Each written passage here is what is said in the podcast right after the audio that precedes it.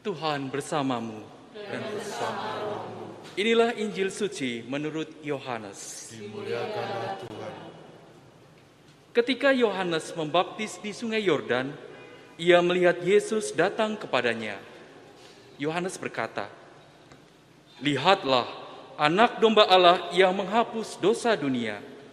Dialah yang aku maksud ketika aku katakan, sesudah aku akan datang seorang yang telah mendahului aku, sebab Dia telah ada sebelum aku." Aku sendiri pun dulu tidak mengenal dia, tetapi untuk itulah aku datang dan membaptis dengan air, supaya ia dinyatakan kepada Israel.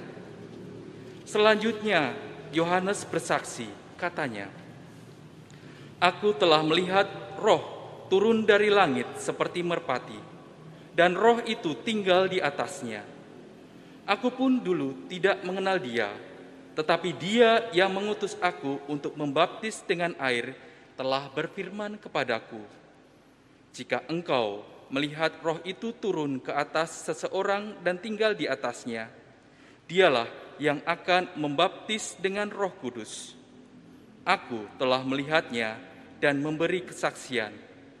Dia inilah putra Allah. Demikianlah Injil Tuhan.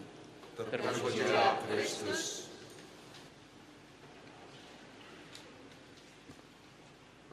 Ibu bapak, saudari-saudara yang terkasih, hari ini tema yang dipilih adalah Yesus terang kasih Allah.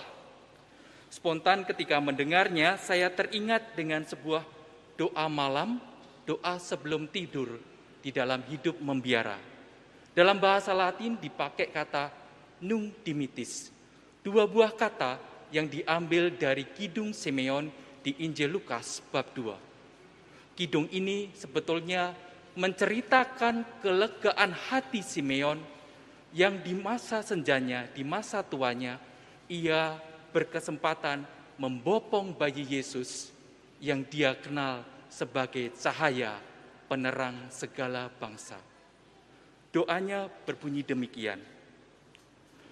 Nung dimitis servum tuum domine secundum verbum tuum in pace.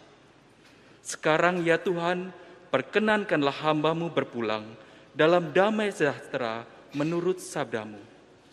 Kuya fiderun oculimei salutare tuum quod parasti ante faciem omnium populorum. Sebab aku telah melihat keselamatanmu yang kau sediakan di hadapan segala bangsa. Lumen ad revelationem gentium et gloriam plebis tue Israel. Cahaya untuk menerangi para bangsa dan kemuliaan bagi umatmu Israel. Ya, bagi Simeon, Yesus adalah cahaya penerang segala bangsa. Dan inilah juga yang dinubuatkan oleh Nabi Yesaya dalam bacaan pertama tadi, di mana si tokoh cerita yakni hamba Allah itu mendapat mandat dan mandatnya berbunyi demikian. Maka aku akan membuat engkau menjadi terang bagi bangsa-bangsa supaya keselamatan yang daripadaku sampai ke ujung bumi. Dalam kitab Yesaya, kata Ibrani yang dipakai untuk menyebut terang bagi bangsa adalah or legoim. Kata terang ini sebetulnya muncul sebanyak 150 kali dalam perjanjian lama. Dan umumnya dipakai dalam konteks sebuah perjalanan, sebuah pengembaraan, di mana dengan adanya terang, adanya cahaya, maka orang dimampukan untuk menggunakan indera penglihatannya, sehingga ketika ia berjalan, ia tidak akan terantuk.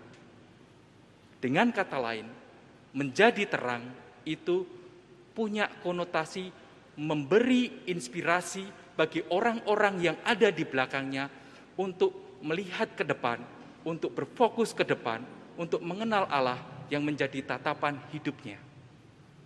Menjadi terang itu juga dalam artian memampukan orang untuk melihat, mempertimbangkan langkah-langkah yang akan diambil.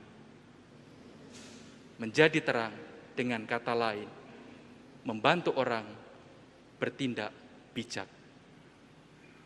Ibu bapak saudari-saudari yang terkasih, Yesus yang adalah terang kasih Allah rupanya juga memampukan Yohanes Pembaptis untuk melakukan dua hal.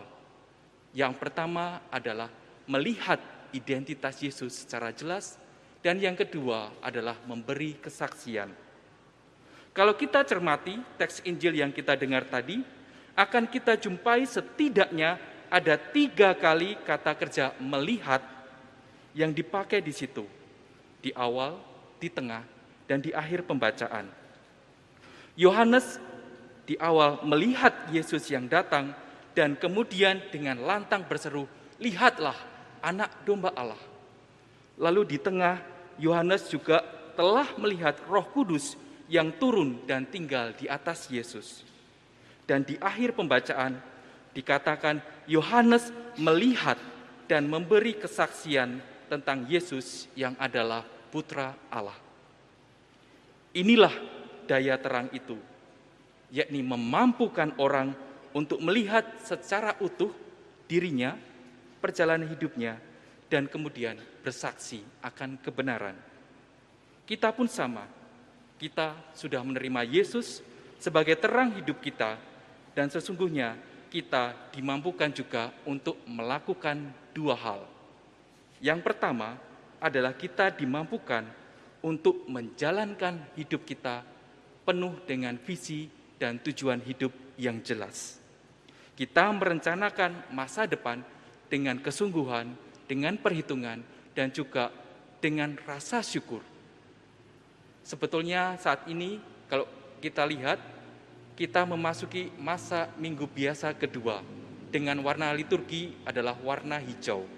Apa artinya masa biasa itu?